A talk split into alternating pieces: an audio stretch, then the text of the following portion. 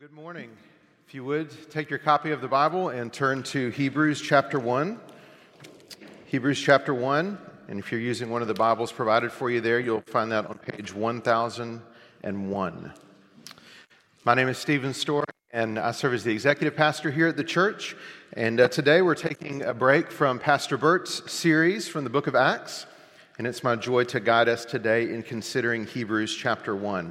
Our men's Bible study on Wednesday nights is studying Hebrews this fall, and I know that already in the early weeks of this study, uh, the study has been a blessing to the men, and I hope that this text will be a blessing uh, to you as a church today. I was tempted to entitle this sermon Hebrews chapter 1, colon, yes, the whole chapter.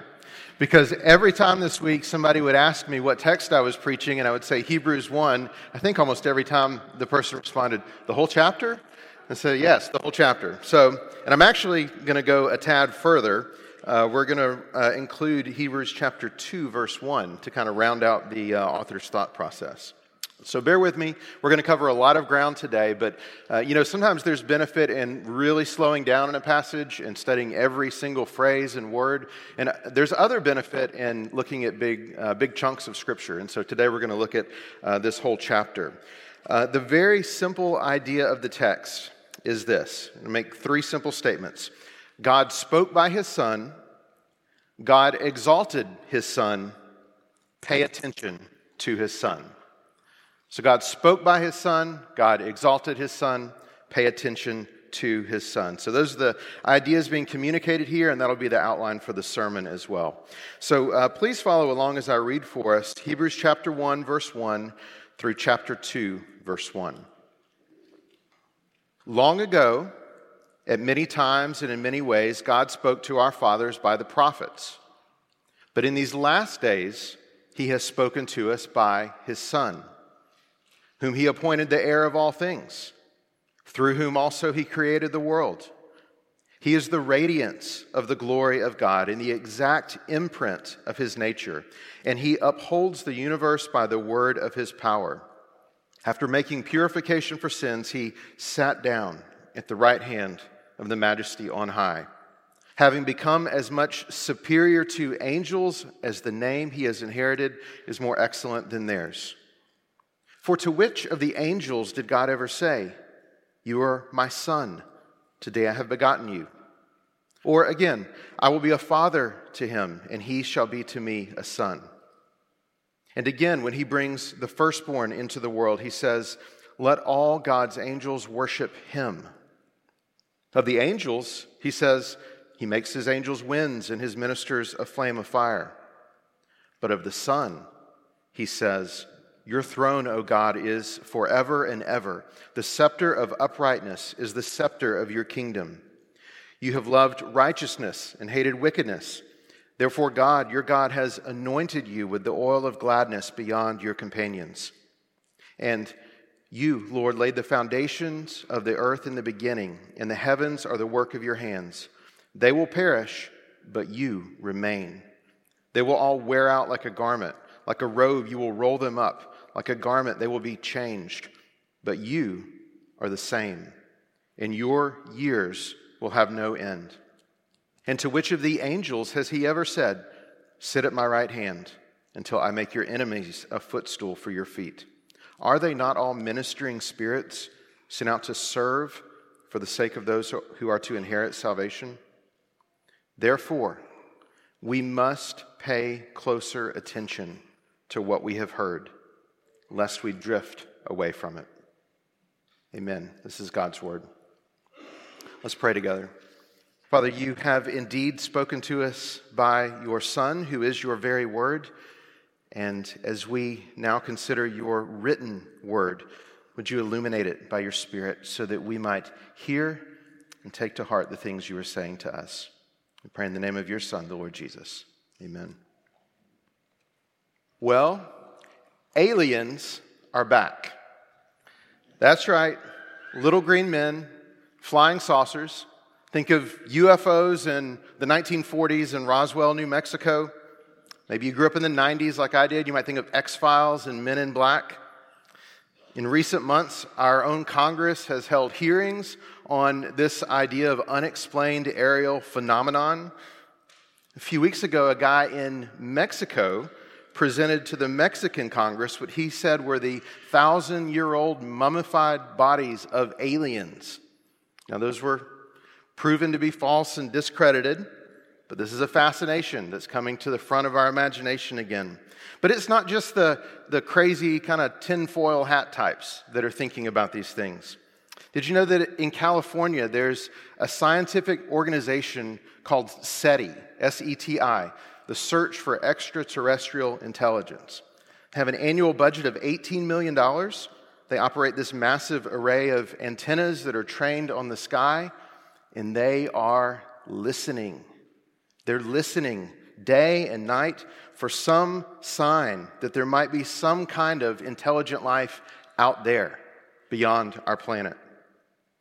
Carl Sagan was a renowned astronomer and cosmologist, and he was also a prominent atheist. So he believed there is no God, only the material universe.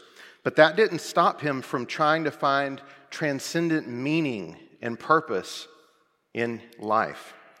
He said, the discovery of extraterrestrial life would fundamentally change our understanding of our place in the universe and our prospects for the future. And it would give humanity a common goal, a common hope, a common dream. Dr. Sagan illustrated what the Bible describes of unbelieving humanity. That we, we all know intuitively that there is something out there greater than us. More precisely, there is someone out there greater than us.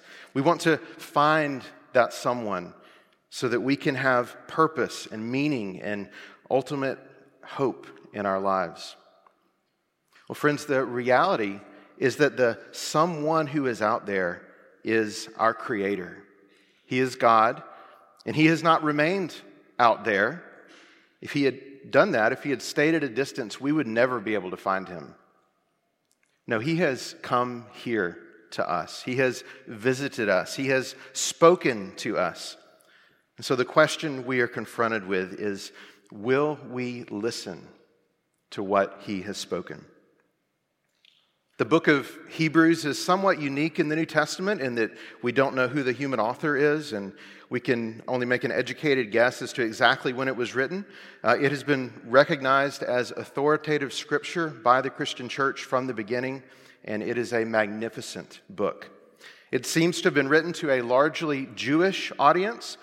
It contains a number of themes, among them, the theme that Christ is better than the Old Covenant. It also contains repeated warnings to Christians uh, to remain steadfast and not to fall away from the faith. And we see these themes even in these opening paragraphs. So, this first chapter of Hebrews tells us that God has spoken to us in many ways, and finally, in an ultimate and best way. And it warns us now that He has spoken, we must listen. We must pay careful attention to what He has said. So, the sermon outline, as mentioned, God spoke by the Son, verses 1 and 2. God exalted the Son, verses 3 through 14.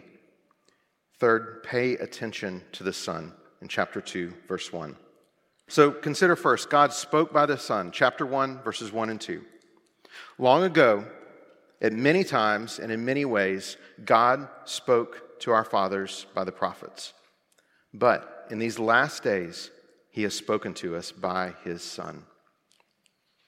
Friends, the first thing we should marvel at here in this passage is that our God is a God who speaks. Because if he had not spoken, we would be without hope. Ecclesiastes chapter 3, verse 11 says, God has put eternity into man's heart, yet so that he cannot find out what God has done from the beginning to the end. Or Job chapter 11, 7 and 8 asks this question Can you find out the deep things of God? Can you find out the limit of the Almighty? It is higher than heaven. What can you do? Deeper than Sheol. What can you know? We cannot find God, so God has spoken to us. Now, it is not a foregone conclusion that God would speak to us. And we should stop and ponder this from time to time. God did not have to speak to us. Indeed, the pagan gods do not speak. You think of Elijah and the prophets of Baal and the confrontation there in 1 Kings 18. Who would respond? Would it be Baal? Would it be Yahweh, the God of Israel? We read there that the prophets of Baal did their best. It says, They called upon the name of Baal from morning until noon, saying, O Baal, answer us. But there was no voice, and no one answered. And as midday passed, they raved on, but there was no voice. No one answered, no one paid attention. But this is not what the one true God is like. Yahweh did hear, he did respond with great power and might to Elijah's prayer. Psalm 50, verse 3 Our God comes, he does not keep silence. Before him is a devouring fire. God used to come in the pillar of cloud to the tent of meeting, and Moses would be allowed to enter. Exodus 33 says that the Lord used to speak to Moses face to face as a man speaks to his friend. And surely that must be as good as it gets, right? That God would allow his people to have one representative to enter into his presence, and God would speak to that representative of the people. Couldn't get any better than that, could it? But what does Hebrews say? Long ago, God spoke to our fathers by the prophets, but in these last days, he has spoken to us by his Son. You see, it did get better. God was not satisfied to speak to one representative of his people, he was not satisfied to speak through the intermediaries of the prophets. There was a time in salvation history when that was the best that God's people experienced. But no, our God is so kind and so loving and so gracious that he went even further. And as his salvation plan continued to unfold, the Father sent his Son to speak even more fully and more personally than anyone thought would be possible. What did the Father say at the Transfiguration? This is my Son. Listen to him. He's here to speak to you. Pay attention to what he's saying. Consider how the, the Sermon on the Mount is introduced in Matthew chapter 5. Matthew writes Seeing the crowds, Jesus went up on the mountain, and when he sat down, his disciples came to him, and he opened his mouth and taught them, saying, Blessed are the poor in spirit. Jesus himself said, For this purpose I was born, and for this purpose I have come into the world to bear witness to the truth. Everyone who is of the truth listens to my voice. What a marvelous thing that our God speaks. He is not silent. He has spoken, not in some mystical way, not just as a disembodied voice from the sky, but He has spoken as a human being. He has spoken through His Son, His Word made flesh. Continuing in our text in verses 2 and 3, the author of Hebrews wants to impress upon us the magnitude of the reality that God has spoken by his Son. So, in these verses, the author makes seven statements, and we have this sevenfold description of the Son. Now, this is where it'd be easy to slow down and ponder each of these. And actually, this slide is for in a few moments uh, when we get to the next verses. So, we'll come back to that in a second. But these first seven statements about the Son, we would do well to study each of these on their own. So maybe this week, uh, in your personal devotions in the morning, or maybe after dinner with your family, uh, you could look at these verses and maybe consider each phrase that's used here to describe Jesus. Uh, I'm just going to briefly uh, walk through these in verses 2 and 3. The first thing we see the Son is the heir of all things. Verse 2 the Son is the heir of all things. So, inheritance language is used throughout the Bible. In the Old Testament, God gave the inheritance of land to his people. And how much greater now is this inheritance promised to the Son, who is the recipient of all things? Second, it was through the Son that God created the world. It was through the Son that God created the world. So the Son is the agent of creation, we might say. All things were created for him because all things were created through him. Third, he is the radiance of the glory of God in verse 3. So if something radiates heat, that means that heat just proceeds from it, projects outward from it. Uh, one commentator uses the word outshining to explain the idea of radiance here. So the glory of God projects outward from the Son. Fourth, the Son is the exact imprint of God's nature. Verse 3. You might think of a, a metal die that creates a, a stamp, perhaps making a coin, and the exact imprint is made. Jesus said, If you've seen him, you've seen the Father. Exact imprint. Fifth, the Son presently upholds the universe by the word of his power. In him, all things hold together, as it says in Colossians. One of my kids asked the question recently once life has begun, does it just continue automatically on its own? It was a pretty deep question. It was a great question. And the answer is no. Anything that has existence, anything that has life, anything that has being, uh, it continues to exist because it is sustained by the Son. The theological word for that is providence, that, that uh, the Lord presently upholds and sustains his creation. So he, up, he upholds the universe by the word of his power. Six, the Son made purification for sins. So some of these statements here about the Son describe who he is, that is the essence of his nature, his character, his being. And others of these uh, are functional. They describe the work that he is doing or the work that he has done. And the description here that he made purification for sins. This is the ultimate work that he accomplished. This is the gospel message. Later on in Hebrews, the author expounds on the ways that Jesus is superior to the Old Testament priests and the Old Testament sacrifices. His purification for sins is done, it is complete, it is finalized, it can't be undone. This is the gospel message. Jesus made purification for sins for all who trust in him. So if you are a Christian, if you are in Christ, your sins have been atoned for. Past tense, it's done. It's foolish for us to wallow in guilt over our past sins because purification for them has already been made by the Son. If you're not a Christian, if you're not in Christ, consider that the only purification for sins that God will accept is that offered by his Son. You cannot pay God back for your sins.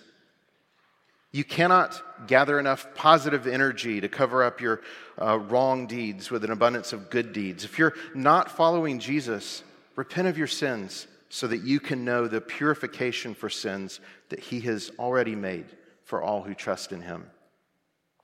And then the seventh statement here about Jesus, the end of verse 3 the Son sat down at the right hand of the majesty on high. That is, he finished his work. It's done, there's finality it is accomplished. So, uh, the author here has given us this high and glorious portrait of who Jesus is and what he has done. This is the one through whom God has spoken. Think with me about what all of this means for us. We live in a world into which God has spoken through his Son. And most people either don't know this, so we ought to tell them, or they don't care. We live in a time and place in which most people live and most of life goes on as if God had not spoken. Think about the way that people were described in the days of Noah. The people went on marrying and giving in marriage, just going about their lives. God had spoken to Noah. Noah had warned, but people went on living as if God had not spoken. And so it is today. But the reality remains that God has spoken. And because of this, I don't have to search for meaning inside of myself. I don't have to search for answers out there to the mysteries of life.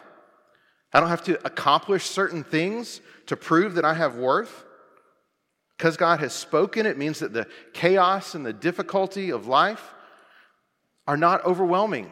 Things are not hopeless, but there is the possibility of peace and safety and hope and even a happy ending with all things being made new for those who listen to his words.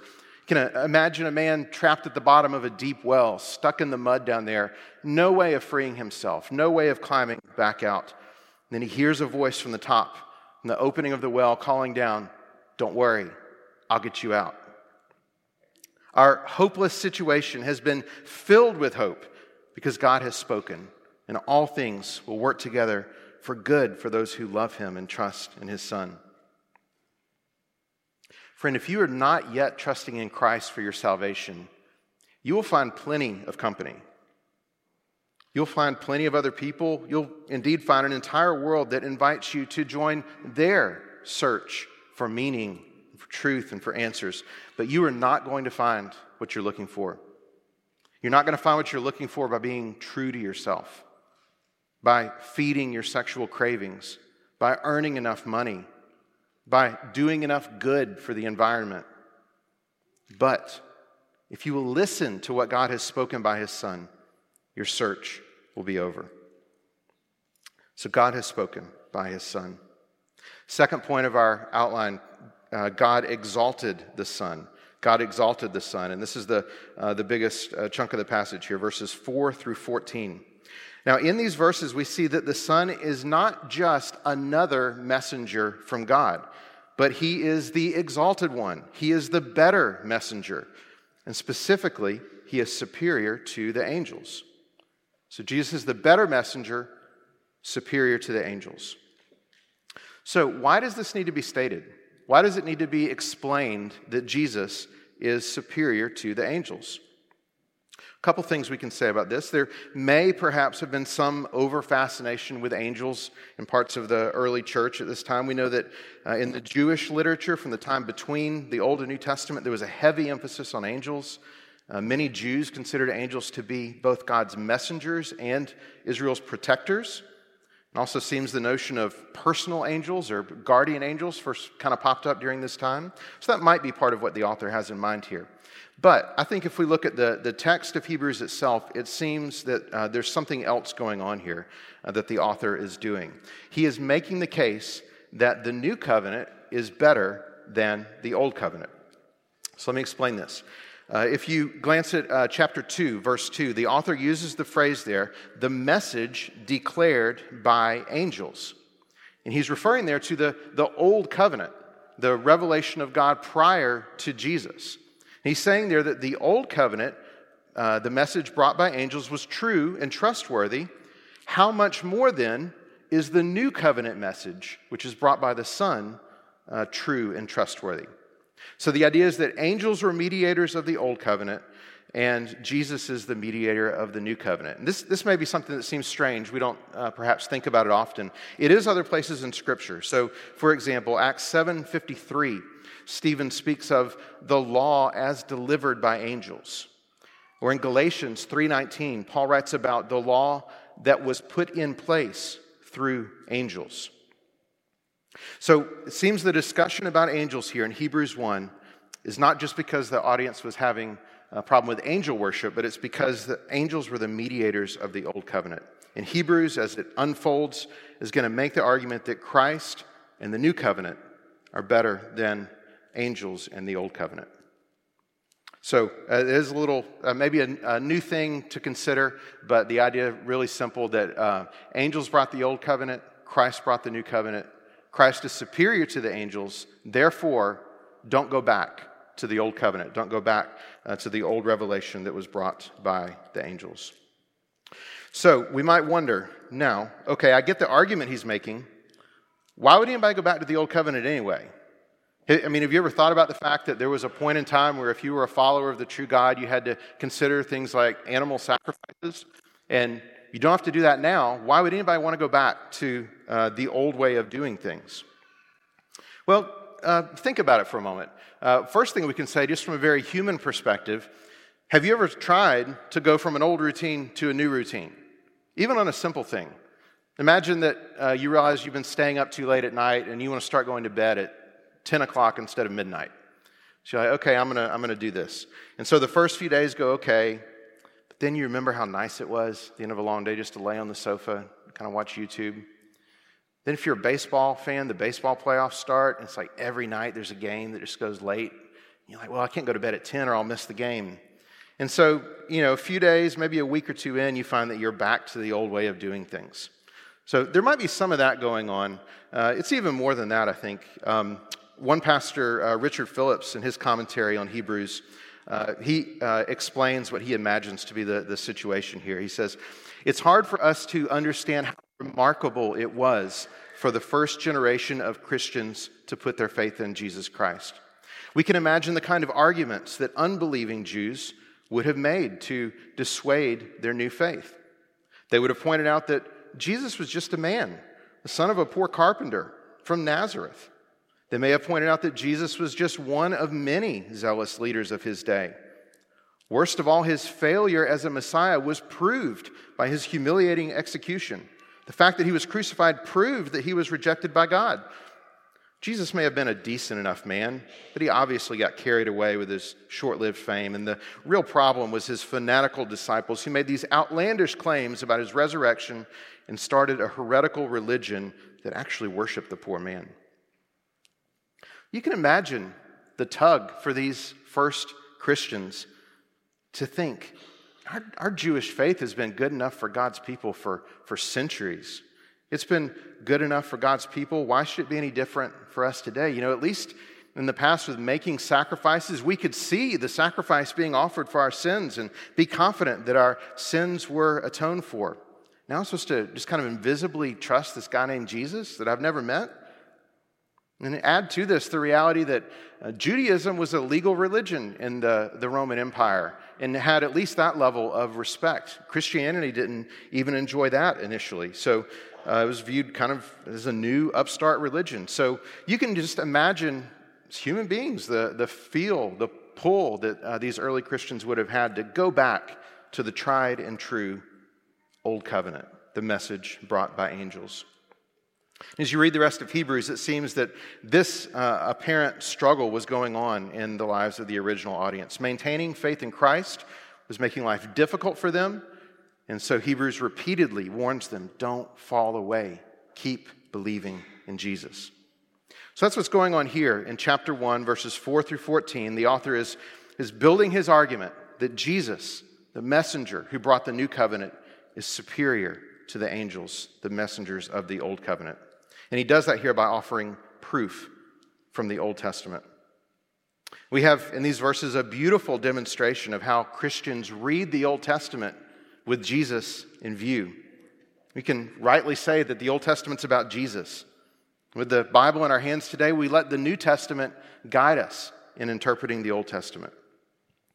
This is a reminder of why we need the Old Testament, because it is the foundation and the support structure for the New. So, a moment ago, remember back, we saw the seven descriptions of Jesus. And then uh, this is kind of cool because now we see seven uh, proofs from the Old Testament. So we had seven descriptions of the Son. Now we have seven proofs of, uh, of, uh, from the Old Testament. So this is where hopefully this slide will be helpful because some of these quotations are a little bit long and it, it may be easy to like lose the big picture here. So I uh, just got listed out here if you could see it. The seven passages, and these may be footnoted in your Bible uh, if you've got a Bible that, that shows these uh, seven passages, and then the idea that the author is communicating with each of them. And again, this is something you could go back this week and, uh, and study more closely. Go read these Old Testament passages in their entirety. Let me just mention, though, each of them briefly, the argument being made, uh, starting in verse 5. Uh, For to which of the angels did God ever say, You are my son, today I have begotten you? This is from Psalm 2 tells us that Psalm 2 is prophetic uh, reference to Jesus, and it highlights that Jesus is the Son of God. Uh, again in verse 5, God never said to the angels, I will be to him a father, and he shall be to me a son. This is 2 Samuel 7. His first application was to David as the king of Israel. Again, here showing that Jesus, the Messiah, is the ultimate king, and again, a son. Uh, verse 6 speaks of Jesus as the firstborn. This seems to be drawing from Deuteronomy 32 43, also perhaps from Psalm 97 7. The big idea is that the Son is clearly superior to the angels because the angels worship the Son. If the angels worship the Son, it makes no sense to uh, give your allegiance to the angels rather than to the Son when they worship Jesus. Verse 6 uh, speaks of, uh, I'm sorry, verse 7, uh, we have a description of angels from Psalm 104 as ministers that's contrasted with the Son in verses 8 and 9. Uh, they were ministers, the angels were ministers, but the Son is the anointed king. Uh, the sixth piece of evidence, verses 10 through 12, uh, gets at the eternal nature of the Son. He was the one who laid the foundation of the earth. He existed prior to creation and will continue to exist even when the creation has worn out and has changed. His years will have no end. then finally, in verse 13, uh, a quotation from Psalm 110 To which of the angels has God ever said, Sit at my right hand until I make your enemies a footstool for your feet? Psalm 110 is quoted in the New Testament more than any other uh, Old Testament passage. Uh, in Hebrews alone, uh, a number of times it appears. Uh, so this psalm is highly significant, and it's used here to make the case that Jesus, the Son, enjoys a, a status and a position and ultimate authority that no angel could ever possess. So it's kind of the capstone piece of evidence to show that Jesus is better. So Jesus is not just another messenger from God, He's not one of the prophets, as Islam would claim. He's not a son of God, as Hinduism might allow. No, he is the exalted one, greater even than the angels.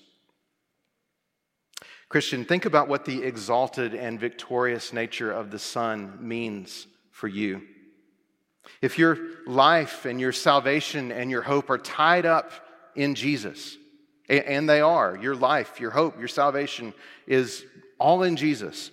And if Jesus has been exalted by the Father above the angels, if Jesus has been given a throne that will never end, then your salvation is unshakable. God has exalted the Son permanently for all eternity. And this guarantees our salvation. This secures our salvation with absolute certainty. If you've not yet trusted in Christ, just consider God has lifted up and exalted Jesus, the Son. What will it mean for you if you fail to bow down and worship to the one whom even angels worship? Submit to the Son now while you still can. And this brings us to the third and final point pay attention to the Son. Pay attention to the Son. And this is in chapter 2, verse 1. You know, sometimes we, we study a section of Scripture and we may finish reading it and you're like, huh, I wonder what I'm supposed to do with that. And it, it may not be clear at first what to do with what we've read. There's other times it's super clear. And um, this is one of those places where chapter 2, verse 1 tells us exactly what we're supposed to do in light of the things we have just read. And in fact, it's such a, a simple application that we might read right over it if we're not careful.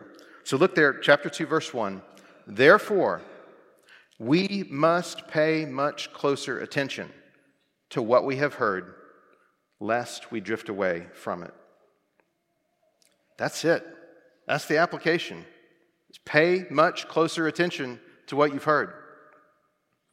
If you've ever spent an afternoon at the beach, you've probably had the experience of setting up your, your little home base there on the beach when you first get there. You know, you drag out all the stuff and you set up the umbrella and the chairs and the cooler. You got your little, little spot set up, and then maybe you go out in the water. Uh, maybe you're just floating there, kind of relaxing, looking out at the, the ocean. Maybe you're throwing a ball with the kids uh, swimming a little bit, and then after a while, you decide you're going to head back up, get something to drink, and to relax. And so you start coming out of the water, you look up at the beach, you're like, hold on, where's all my stuff? And you're like, where? Like, I don't see it anywhere. And you finally realize, like, your, your little umbrella and chair is way down there, and somehow you floated way off over here uh, while you were not intending to go anywhere. It, uh, the, the place you started out didn't move, but you were paying attention to other things, and so you drifted. It's a similar idea here. You don't have to, you don't have to renounce Jesus. You don't have to deconstruct your faith in order to be in eternal spiritual danger. All you have to do is stop paying attention. Brothers and sisters, we must pay attention to the things we have heard. We must never assume that, all right, I heard it, I believed it, check, I'm good, let's move on to other stuff. No, that's not what we're called to here. At the, the beach, you, you keep your eye on the umbrella and the chair, and you're constantly aware of where it is. And if you start to drift a little bit, you kind of correct back. Here in Hebrews, you pay attention to what you have heard. the message proclaimed by the Son. Don't focus your eyes on your children and how they may or may not turn out. Pay attention to what you have heard from God. Don't be mesmerized with the success that you want to have in school or in your job. Pay attention to the gospel. Don't fixate on the sufferings and difficulties that you experience in life. You think about Peter when he started to look at the waves all around him instead of looking at Jesus. He started to sink. Don't, don't look at how hard you've got it, look at Jesus. Don't fall into the trap of thinking that you need some new revelation from God in order to, uh, for His truth to be applied to your life. That, okay, the Bible's good, but it's kind of hard to understand, so there must be some other way that I can understand this. You, you, know, you don't need uh, like a devotional that imagines what Jesus might have said to you, and you start to feed on that instead of feeding on the Word of God. No, pay attention to what you have heard. Think about those times when you especially feel the need for help and guidance in life. Yes, seek advice and encouragement and counsel from other Christians, but ultimately, you don't need to pray for a sign from God. He's already spoken to you. As the, the hymn writer put it, what more can he say than to you he hath said? He has spoken, he has given it to you.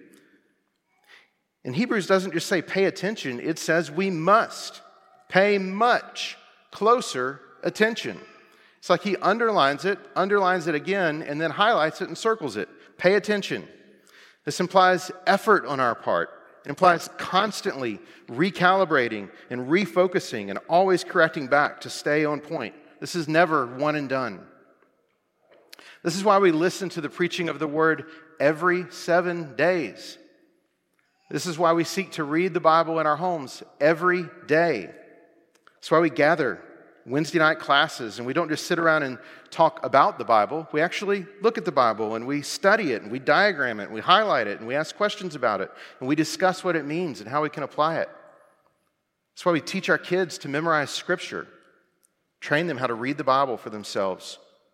That's why we read the Bible through in a year. And then, having done that, we do it again next year. And we do it again the year after that. We want to pay attention. We want to constantly ask ourselves, what does the Bible say? Because God has spoken to us. And if we fail to pay attention, we will drift away. Students, don't wait until you're older to start reading the Bible. You might be in the room, you might be six years old. Are there any six year olds in here? Six, seven years old? Raise your hand. There's a couple? Okay. You can read the Bible. You can start reading the Bible now. If you're in middle school, start memorizing the Bible. Don't just memorize like a, a verse, memorize entire uh, chapters of the Bible. You can do that now. Don't wait until you're older.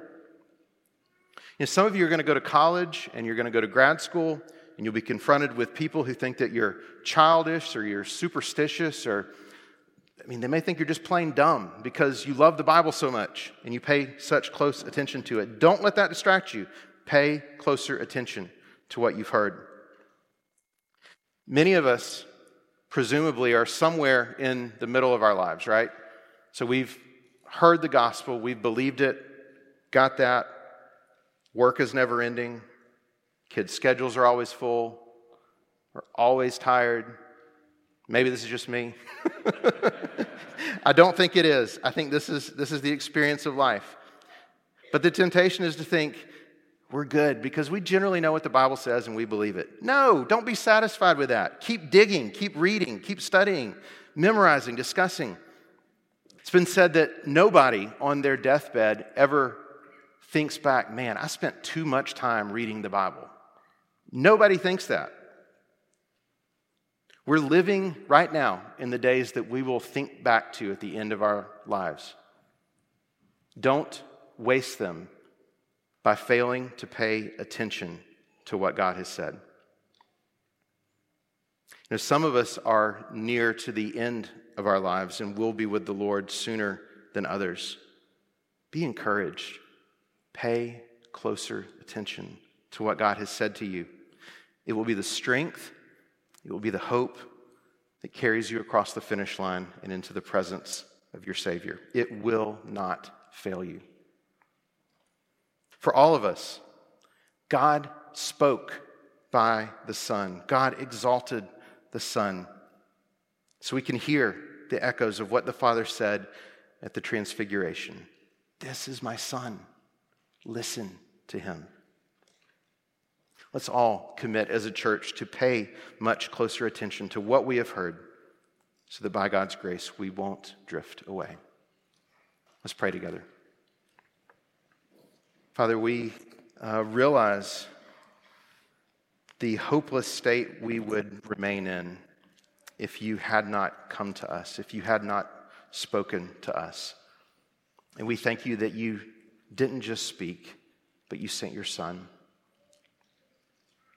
Lord, we pray that we would not be so foolish as to neglect your Son and his message, to listen to other gospels, to start to believe that we can atone for our own sins, that we don't need the simple truths of your word, the simple message of your Son. Or would you keep us from these things by keeping us in your word, keeping us listening and obeying, delighting in, and finding joy in life? In the things that we have heard. We pray that this would be a church by your grace that is marked by these things. We ask this in the name of your Son, the Lord Jesus.